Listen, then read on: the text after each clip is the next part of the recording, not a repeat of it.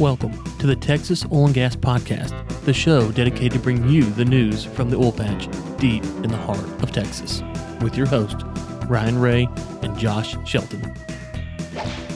Welcome to the Texas Oil and Gas Podcast. We appreciate you tuning in. This is episode 66. I'm your host, Josh Shelton, with my friend and co-host Ryan Ray. Ryan, how's the how's the weather going down there in Texas, man? Man, I was down in Laredo yesterday with the good folks at uh, Lissy Energy. It was hot down there. Back up closer to the DFW area today, and it's hot up here. So it's just hot. It's you know, I, I saw an article Ryan about some like Sahara uh, winds that were coming into the Houston area. Did you uh, see, hear, or feel any of that when you were in Laredo? You know, it was kind of windy down there. It was kind of windy up here where I'm at. You know, we get wind from time to time obviously in the winter we get wind like crazy and you know it freezes you to death but uh, you know it was there were, there were some winds down there but i wasn't down there.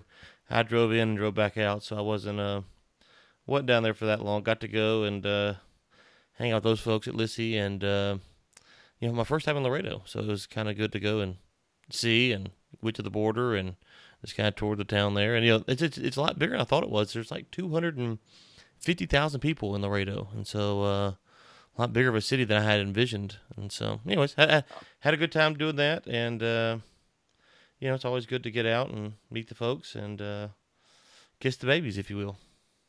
Yeah. Well, Ryan, you know, we had uh, last week. I went over a few of the written reviews. We had two two ratings that come in this week. No written reviews. We just wanted to give a shout out to whoever went on there and rated us on iTunes. We appreciate it. Ryan, I know um, I know we have a lot to, to jump into today. There's several articles, but uh, before we do, I know we mentioned a certain event that was coming up, I believe, in July. What, yeah. at the end, end of this month? Yeah. Yeah, we have um, the Desk and Derrick Club is having their, the Fort Worth Desk and Derrick Club is having their, um, their clay shoot. And I, th- I believe that is on July 21st is when that is, or July 20th, rather. And so Landon Morgan, who helped set up the YPE event, um, but right at globalenergymedia.com or look up the Desk and Derrick Club of Fort Worth. You can find information there. It's on LinkedIn, all over the place. So um, be sure to reach out if you want to go shoot some clay up in Decatur. Um, it should be a fun event there. Um, also, it's like our sponsor, which is again Drilling Info be sure to check out your free $100 credit by going to globalenergymedia.com slash courthouse. That's globalenergymedia.com slash courthouse. And Josh, if you have someone who's looking to get into the oil and gas career, hey, we got a book out about that now. So if you go to Amazon, it's a oil and gas careers book.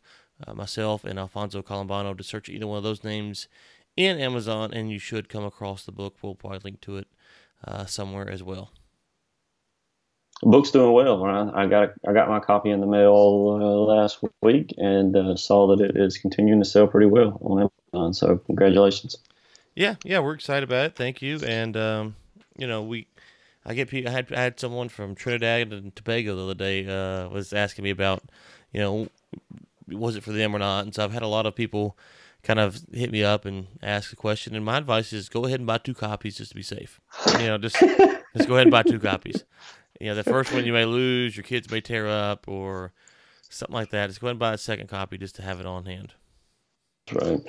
Well, Ryan, uh, you know, last week we had some, uh, I guess, uh, a glass half empty type of article that was talking about the Permian and the fact that the pipelines were about to reach capacity and how a lot of the drilling was going to have to slow down.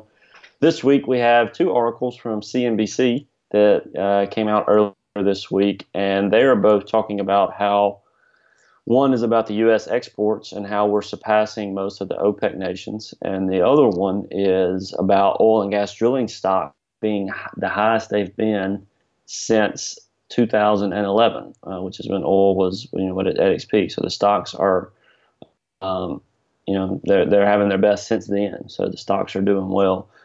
So, Ron, one of the questions I have is do these things even take into account the article that we looked at last week, or is this looking just at a snapshot of where we're at today? And that's hard to hard to determine uh, because it seems, for all intents and purposes, right now the market's doing great. Uh, but I haven't been able to find anything about the pipelines and capacity this week. So I wanted to follow up from last week's article, but I guess it's really going to take about a month or so before we really track that track that that article and what it predicted. Yeah, a lot to unpack there, Josh. Um, So first off, you know, we are ending the, the, the quarter, so you're going to start seeing stock analysis. And we, we talked about um, at the end of last quarter when we had the Forbes piece about you know producers or drilling companies losing money. That we said, well, you know, people are ramping up, the capital expenditures are a lot. It's not really a surprise. Let's see what happens. And so we're seeing now that hey, the stocks are doing good. Um, you know, and, and that's no surprise there. And, and that's what we we thought we would potentially see. We should see at least that this if we came to the second quarter and the stocks were doing bad, that would be a really really bad sign. But we're not seeing that, so that's that's the first thing there. Um, as for the exports, the exports are you know um, tied with uh, with production, and so as production rises, in theory, the exports should rise with some kind of lag behind that. And if you go back and look at the production numbers, um, then you would see that you know the production peaked out.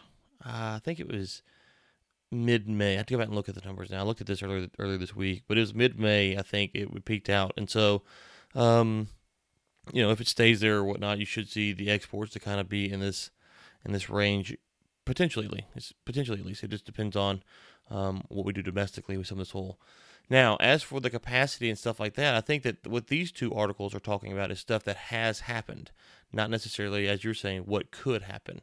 Um, and, and so I know that talking to people in Texas this past week, um, producers, I talked to a handful, and uh, the, the impression I got was kind of like I said last week. Some of them were echoing uh, Pioneer sentiment that hey, three to four months things are going to be tight, they're going to slow down, and some of them kind of chuckled and said, "Yeah, we don't have that problem. That's a Pioneer issue." And so I think it's going to be a case by case deal, and it really depends. I was talking to someone about this issue um, um, the other day, and it, you know, my take was is it really kind of depends on um, which producers take a hit. So if it's a small independent producer who's not making a big impact on the market, and they and they don't have any way to get their get their product to, uh, product to market, well, those barrels coming off, it's not good, but it's not the end of the world. If um, XTO or Oxy or someone like that, you know, they have this problem and they have to shut in, you can see a lot of barrels coming off the market. So I think we're still trying to figure out exactly who has barrels that are coming off, and we're going to probably learn that over the next few weeks uh, to a month as these uh, CEOs have their quarterly calls. You're going to start to hear the analysts asking, "Hey, what about what Pioneer said? How does that pertain to you guys?" So I think with the next month, like you said, we should know a lot about um, who who could be slowing down. Yeah, that's something definitely interested in uh, in tracking. Right, you know, one of the things I wonder talks about the oil and gas drilling stocks. You know, I know you're saying that it's a snapshot of where they're at right now, what's happened for the last quarter. But I mean, wouldn't these guys be the be know? You know, seeing some of this happen, wouldn't that be begin to be reflected in the stocks? You know, let's just say three or four months is going to reach capacity. Wouldn't those people start backing out? You know, say two or three months ago. I mean, having wouldn't they know that already? Uh, no. I mean, you know, when I hear analysts talk about the market, most of them don't understand it. Like, like you know, I mean, I'm not trying to be rude. I'm just saying they'll say stuff and this is you know I'll, I'll, people on Bloomberg and whatnot, and they they've never worked in the industry.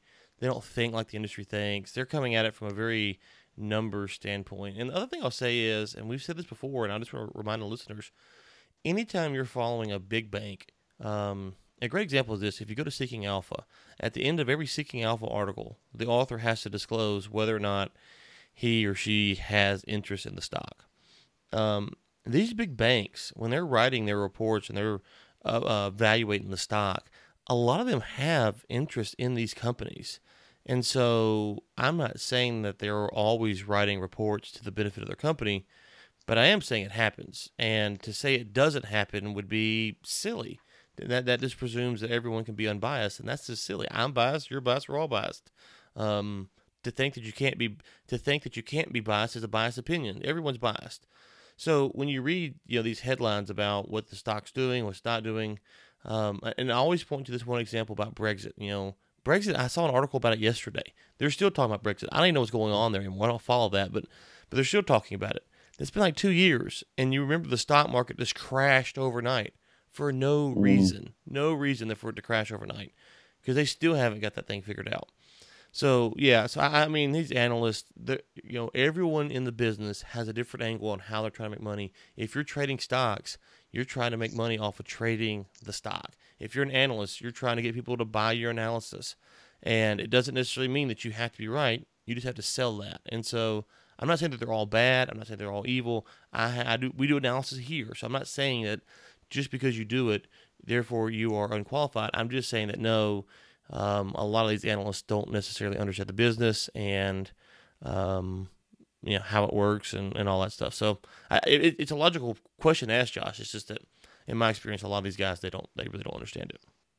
Yeah, and I, I can understand that. You know, looking at people that understand stocks, they may not understand the individual companies. I, it would seem that most of these investors and uh, would be uh, what I will call responsible investors and really go in and research the industry, but it's just usually not the case that uh, that people get to know the products or the the industry that they're they're investing in to that level. I think uh, obviously there are people that do, but you know one of the things that came out this week, Ryan, uh, something we about a little bit was some of the tariffs that the uh, that America has put on these different uh, countries, and you know steel tariffs uh, that that came out earlier this year. And there's been some back and forth between China and the U.S. and uh, you know some of the some of the companies that have been facing those steel tariffs and suffering under under some of the you know, increased costs and, and things that are associated with it. Uh, and we have an article that we're going to talk about in just a minute that talks about some of those Texas pipeline manufacturers saying that those steel tariffs are really hurting them this year. But Ryan, there's an uh, article that came out earlier, I think Wednesday, around Wednesday this week, and it talked about uh, China is about to slap some tariffs on U.S. energy exports. So that includes oil, gas, propane, uh, those things. They're gonna they're gonna put some tariffs on uh, the U.S. exports that uh, of of energy. And right now, I think it was that we were around 363. Uh, is it 363,000 barrels a day is what they're pulling in. Uh, and I think just to give you for for scale, they're pulling in 600,000 from Saudi, uh, right. uh, from I think Iran. So just looking at those two numbers, uh, we're we're a big player in, in exporting oil uh, to to China. I mean, it's, it's been a, a, pretty good venture for us this year. These tariffs, how do you see those you know play out? I mean, if if they put tariffs on it, is it one of those things where the U.S. can just pass those costs on to the Chinese uh, people, or will it cause their cost to go up to a level that it's likely that China will just up that from 600,000 to 900,000 from Iran. Yeah. So Iran's part of the deal here. I'm glad you brought that up. So, I mean, this is just my opinion on what, what Trump's doing here, and he's playing with fire. But I, I think, you know, first off, you know my opinion on this stuff. It's silly and it's stupid, and it, it, it just hurts common people. Like I was telling, we are talking about this. I was talking about someone uh, about these tariffs with someone this week, and I said, you know, ultimately, my, my position is, I'll go and give away that I think it's gonna be nothing. It's gonna it's, it's gonna all go away. But in the meantime, small businesses could get hurt because they're playing these games, and there's no need to play. There's no reason to play these games. But that aside, um, so what you have going on here, I know it's a Oil and Gas podcast, but we kind of have to break this down. Is you have Trump is negotiating with North Korea well, anytime you do anything with North Korea, you have to bring in China because they're, China is the only reason, uh, or the main reason, I should say, that North Korea could still be who they are. If China wanted to, to lay the hammer down, North Korea would go away. They're the only ally they really kind of have. I mean, obviously, Russia is kind of there somewhat, but China is the big thing. So you have Trump who's negotiating with China. Now, as you mentioned, China imports oil from Iran. I think Iran is like two or three on the list, and the U.S. is like seven or eight if you kind of look at it by um, percentages ranking. Um, so uh, China is looking at this going, okay, well, Trump's wanting to get X, Y, and Z from North Korea, and he's putting sanctions on Iran. Hmm. We still want to buy, my guess is that they still want to buy Iranian oil. They don't want to give that up because not all oil is created equal. There's different levels. There's different. It's different types of oil. So China may be looking at it saying, well, sure, the U.S. could sell us more oil, but we need a heavier crude like Iran has. Um, so for me, what's going on here is it's almost like um, it's almost like Josh. If you you know we, we both have kids, it's almost like you want to take your kid to Chuck E. Cheese, but you want them to earn it. So you give them four or five things to do so that they could earn it, but you knew from the beginning that they were going to do it and you're going to Chuck E. Cheese. You never doubted for a second they're going to go to Chuck E. Cheese.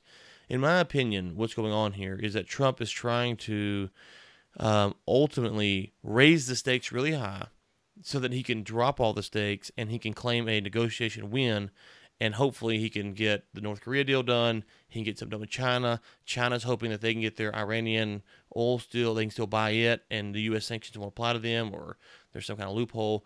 So to me, that's what it feels like. It's just a bunch of posturing. So at the end of the day, the North Korea deal can get done, um, and the, the, the and that China can buy oil from Iran. I could be completely wrong mm. about this, um, but to me, that's what it feels like. Now, I don't know. You know, North Korea is such a wild card that um, you know, two months from now, the, the sanctions could be dropped and the North Korea deal could fall apart. Um, so I don't think that North Korea is necessarily the linchpin of this whole thing. I just think it's part of it. So I could see a scenario where China and the U.S. drop these tariffs and China can buy the oil from Iran um, apart from North Korea. So I don't I don't think North Korea has to be um, um, the major player in this, but I do think they're part of it. So that's what I think is going on. China's looking at it, going U.S. and U.S. and China are both looking at North Korea, going, how are we going to fix this problem? China's going, you know what? I can leverage to buy Iranian oil against the U.S. by putting pressure here. Trump's responding with tariffs. At the end of the day, they're going to come back. They're going to renegotiate all this. Trump's going to come out and say, oh wow, well look, we we we threatened them with tariffs, and then they backed off. At the end of the day, he never thought he was going to do the tariffs. Just my guess, because if he does the tariffs it will be it will be something that probably will cost him reelection, um, in my opinion, because of the fact that you know you have folks like Harold Hamm who are selling Bakken oil to China. Um, the Bakken margins are tight, and he left the he didn't even attend the OPEC seminar because he was frustrated about what's going on with these tariff situation, with China threatening to to, um, to quit buying U.S. oil. So uh, to me, this is something Trump has to get done, or it could cost him reelection, um, especially if he loses support from the energy sector. You know, that's uh, that's interesting, Ryan. There's so much there's so much politics involved in the oil and gas industry. It's almost like you need to have Texas oil and gas, and then uh, oil politics around the world in order to track this stuff. You know, one of the reasons we pulled this uh, the story on from China tariffs is that Texas is the primary exporter of oil, obviously, and so anything that that happens with China and their imports and the tariffs there are going to are going to affect some of these companies in in Texas that are not only drilling but uh, transporting the the oil the oil there. And yeah. You mentioned uh, well, I was just say, Josh, real quick. On, I think one of the things that frustrates me about these tariffs is is that this idea that it's a good way to negotiate, and I, I, I you know, I don't think it's a good way to negotiate, and I think it's I think it's kind of a silly way to think about things in general. To be honest with you, um, and mainly because the longer this goes on, um, you know, it, it, messes with the market. It creates fear in the market, and we, we want the market to be as pure as it can be. Because when the market's pure, we know what the prices are, and so we always make fun of the um, the people trading oil when they bump up the price because something's silly. Because the market's not being pure there; it's just kind of overreacting. Well, with these, th- these these threats of tariffs, the market overreacts, and so it impacts. And one of these articles that you pulled from Energy News says that it could it could um, kill plans to expand and hire more workers for this uh, refinery. Now, if I had to guess, the people who run the refinery probably don't think that's that. They probably think that, like I think, they probably are thinking internally that this won't happen, and they could. That it's not a big deal. However, here's what happens, and this is what really this is what frustrates me. Um, in the meantime, they stop recruiting jobs. Right? They they they, they roll that back.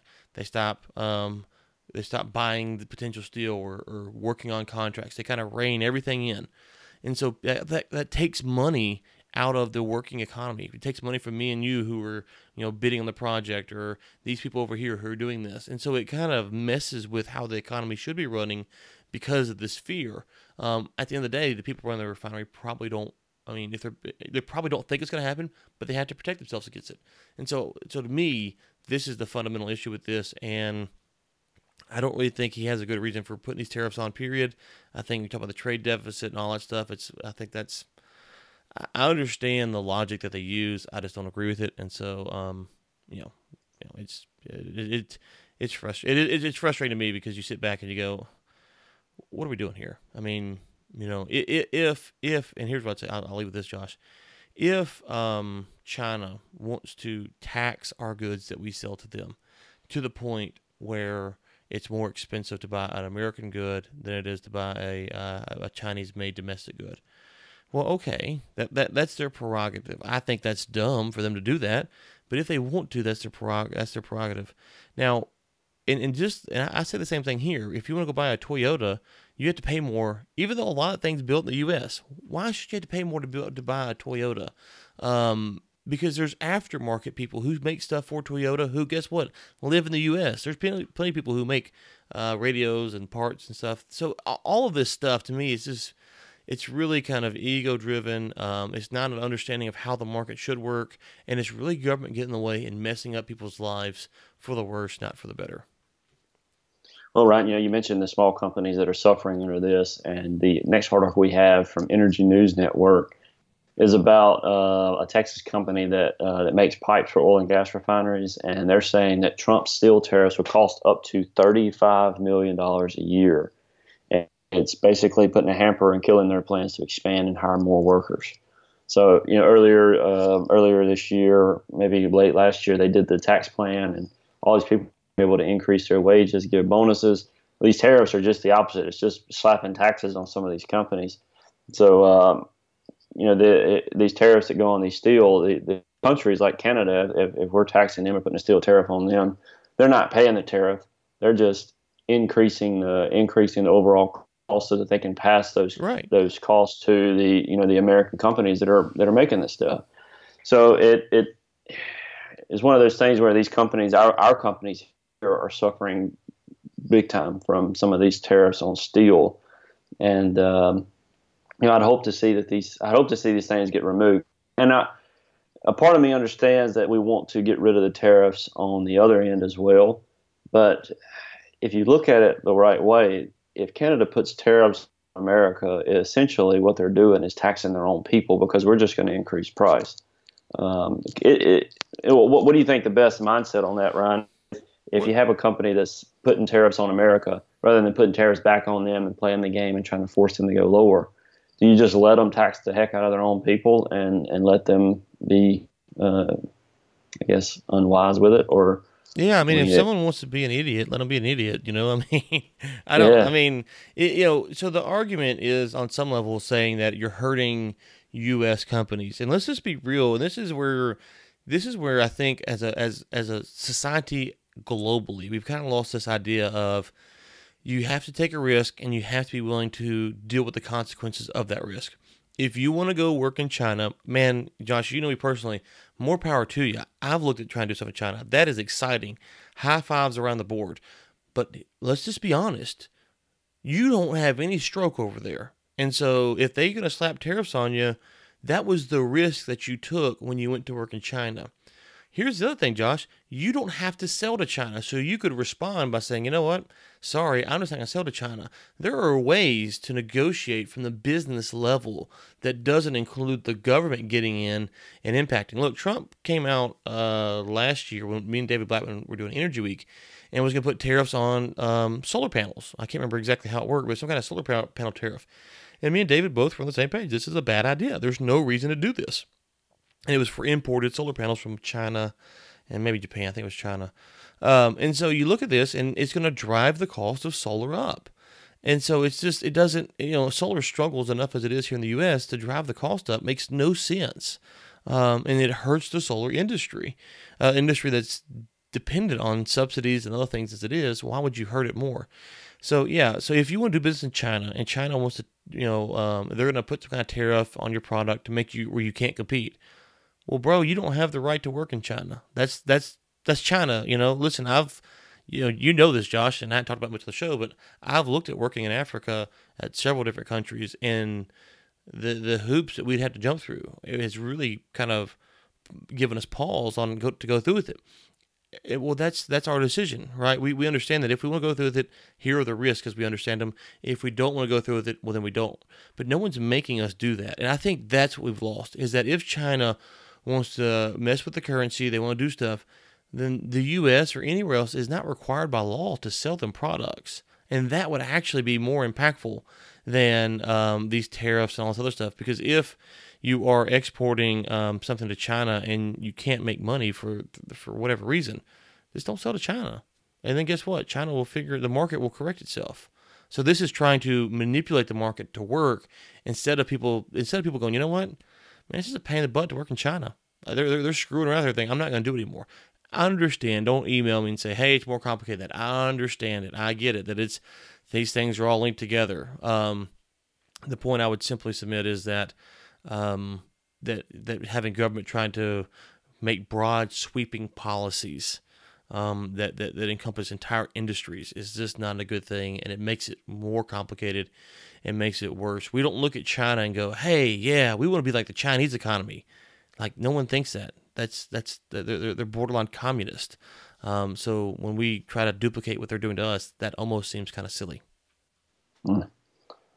Well, uh, there's some better news, Ryan. Is there looking back to 2016, the industry uh, invested 50 billion in oil and gas projects.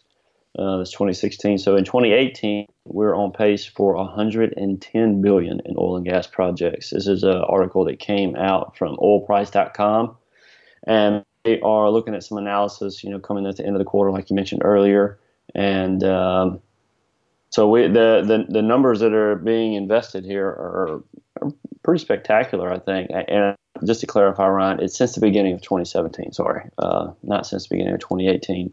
There's been 110 billion in in projects. So um, investments are definitely increasing, and um, it really the question for me when I see all the investments that are happening, a lot of that needs to be in infrastructure. Uh, was getting getting some transportation. And I'm, I'm going to mention a pretty big deal that was announced earlier this week with, from Kinder Morgan. But um, I mean, where those investments are going, um, Ron, it, would you would you estimate that probably over half of those are going to be toward uh, some infrastructure deals around Texas, Permian, Port of uh, stuff like that? Um, maybe. I mean, you know, you know, this is kind of a global report, which is good for the industry because we talked a few months back, I think, on this show, about the fact that you might not. Um, there could be a potential oil shortage at some point, just because of the fact that um, you know, when the downturn happened, companies quit investing in kind of looking for new assets and, and plays. So when you look at this, there's some big global projects that you're seeing, but this is part of the thing that. So let's just kind of stop and kind of take our breath. We have a good report that we talked about, a snapshot of what's happening, but we have bad news from Pioneer potentially about what's going on. We have this tariff stuff. I, all that being said, I think that the long term outlook for the industry is really solid. Uh, barring some kind of global, massive, long term recession, the, the long term outlook for the industry is good. And here's why this $110 billion, if you look at it and you say that, okay, um, one of the projects they mentioned here is Mozambique. Um, and then there's also, as you mentioned, Corpus, uh, the uh, Corpus Christi, Train 3 for the LNG. Um, and then there's something up in Alberta. So as you look at these projects, you know, some are in first world countries, some are in developing nations. What's going to happen is is that as the developing nations come closer to first world type technology, their demand for oil is only going to go up. It's only going to go up. And it's going to go up not just one to one. So if you took a third world nation right now, developing nation, and you brought them up to first world standards, okay, well, you'd have an increase of oil just based upon, you know, they'd have um, you know, more things that would require oil and gas products. Okay, but then other things happen. They start living longer. Well, they have better jobs. They have more kids. So it's not a one to one thing. So when we look at the long term outlook for oil and gas, and you say 110 billion dollars is being invested domestically and abroad, that's a good thing. And I think beyond that, it shows that you know we are going to have setbacks. That's just the way the world works.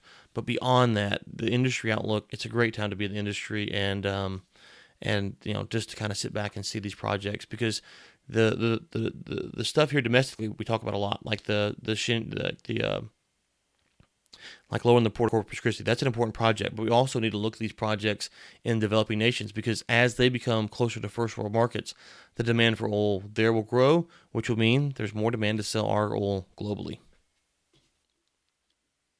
Well, you know, Ron, uh, looking at some of the infrastructure deals that are going to be coming, you know, last week we talked about obviously with the Permian, we've talked a little bit about the port, um, and we've talked about some of the excess natural gas that is happening in the Permian uh, without you know they're not even they're not even trying to to harvest right. the, the, the, gas. So it's it's become an issue, but there's a lot of waste that's happening. So Kinder Morgan is trying to capitalize on, on this by spending investing in a two billion dollar that's with a B a billion dollar pipeline to move gas from Permian oil fields. So that's just an enormous deal. It's 450 mile pipeline uh, that is going to go along the Permian Highway and um, I'm expecting this to be a pretty uh, pretty exciting deal for, for the local area. The only thing, Ron, is I see these deals, I, just don't see enough oil pipelines being being developed. Uh, you know, that's my only concern right now is with you know the article coming out Pioneer last week. Um, I mean, these things are just so far out from being uh, from being completed. I mean, the ones that they mentioned, uh, I think three or four months ago, there was a few oil pipelines, but they just need more. It seems like we should be seeing these oil pipelines and people bidding to get some built like every other week with the capacity issues we're running into. Yeah, I think that you know the natural gas thing is a big issue as you mentioned, but um, you know as for the oil pipelines, I, from what I understand, Josh, that the, that the excess capacity for the oil is already built in and it's just go under construction. So, um, or being, you know, um, being built, being you know right away being bought, stuff like that. So that's my understanding. That that that that I hear what you're saying, but on the flip side, people are saying that you know um, it's there, it's coming, it's already it's, it's already in the works, if you will. I see. Yeah, we just don't know about it. Yeah, some of it. Yeah. Well, it's like the Epic and the other well, stuff we talked uh, about. Ryan, we have. I was gonna say it's, it's like the Epic. Yeah, and this takes stuff. so long It- for them to be developed. Yeah. We, well, Ryan, we've talked a little bit about the Port of Corpus Christi. I said a little bit there for a little while. It seems like we were covering that every week. Uh, some of the things with the Port of Corpus Christi. Uh, this past week, a article came out uh, from Kirk Moore at Workboat. Uh, it's an article, obviously, that is dedicated to um, the Corpus area and, and some inland waterways. Uh, but it has a, an article that came out says Corpus Christi to spend 217 million for ship channel and other improvements. So Ryan, there are all sorts of hoops that you got to go through. Like we we talk about some of these other other nations. These uh, hoops sometimes require them to approve funding.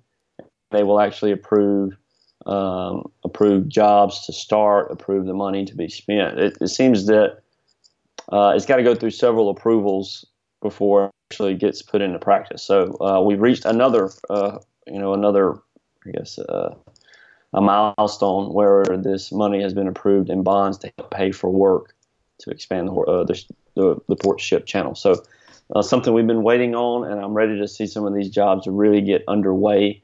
Uh, but one small step in the right direction, it seems, happened earlier this week. Yeah, I think we're both kind of at this point, Josh, going. We're not sure what any of it means, but it sounds good because we, Yeah, we that's see articles That's all right. the time. It's like, well, this is happening and this is happening, and I'm not sure what any of it means, but it it, it sounds positive because, uh, uh, you know, uh, it just it just feels like every time we, we feel like something close is going to happen, we, we read a new headline, new funding approved. It's like I don't okay, so hopefully we get all Well, the folks uh, from the port was- to talk. I remember Sergio came on and he had some news that hadn't even broke yet uh, about the port. And the week earlier, we said that I think it was like 230 or 290 million was approved for the port. hmm And then he came on the next week says breaking news. He just talked to somebody that was there at the meeting, and the uh, the job for Port Corpus Christi was being approved. And we said, well, didn't they didn't they approve that last week? They gave like 290 million to uh, Right. to do. it. So well, no no no. Last week they approved they approved the amount that could be spent. Nobody gave any money Right. and the job itself hasn't been approved. It was just this is how much money they're going to allow to be spent. And then last week, what he said was, well, this week we we approved the actual uh, some specific job um, specifications of how they're going to do it. Can I But just we've only got like 13 million. Can I just yeah, can I just approve the amount that they need and the authorization for the federal government to spend it right here on the show today? Like I'm just gonna go ahead and approve it. I'm gonna approve everything they need. It's approved. Just get it done. I mean, Trump cut the check, um, and, and let's get to work because it, it's it's at this point it's just it's just got to happen. Yeah, you know, Ryan, I think uh, it's probably the it's probably what everybody's been waiting on is for the show to give approval to some of these. Obviously, they listen to our show, This is so true. no one be surprised when the when you know when this uh, really starts making big progress next week. So it's uh yeah, it's Trump, all part of the plan. Trump, Perry, um, Speaker Ryan. I know y'all are listening. Uh, I'm sorry I hadn't responded to your texts and calls and emails.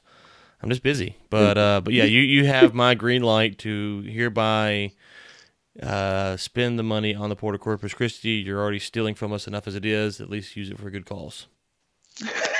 Mr. Strawbridge, get it going, man. Yeah, I, I want my gift basket in the mail. Uh, I need a gift basket in the mail now. So, well, Ryan, as a as a one of the final things, looked at the drilling index, drilling info for the rig count, and we were at 1,112 today. So uh, we're gonna really, I'm, I'm interested, Ryan, to see what that number does over the next 60 days. That's really going to be the key um, to to seeing how the rest of this year is going to play out. So uh, right now, the number is just hovering right there around the same spot, not moving up or down much. Um, telltale signs are going to be in the next next 60 days what that number does. Is it going to drop down to you know, 950 or is it going to go up? Uh, it's going to be a big thing to watch. No, I agree. I agree. Time will tell, my friend. Time will tell. Um, okay, well, I think that is going to wrap it up for today's episode.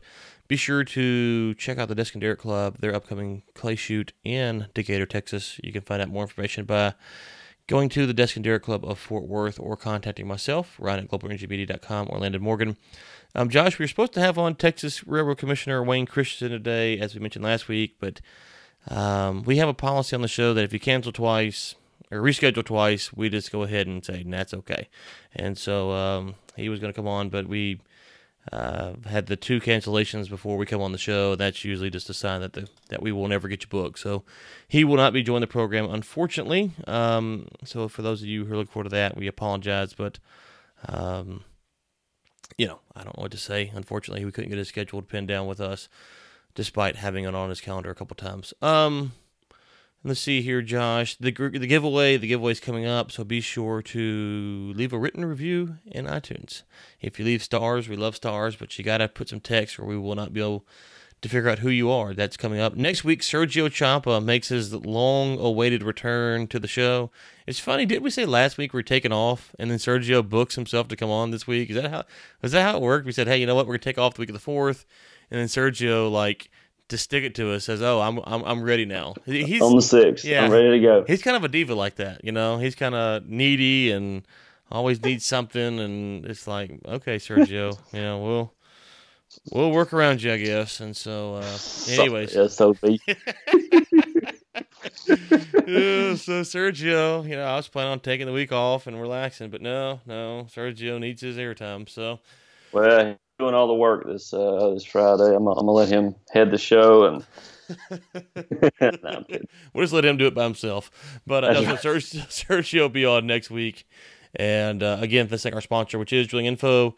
Get 100 free bones by going to globalenergymedia.com slash courthouse. You can set up your free account today. And Josh, if you need some 4th of July reading, go check out mine and Alfonso Colombano's. I said it backwards. I always say it backwards. Alfonso Colombano in my book, um, Oil and Gas Careers guide on Amazon. You can just search for uh, my name or Alfonso's name and pick up two copies because you never know what might happen to your first. For Josh Shelton, this is Ryan Ray saying until next time, keep climbing.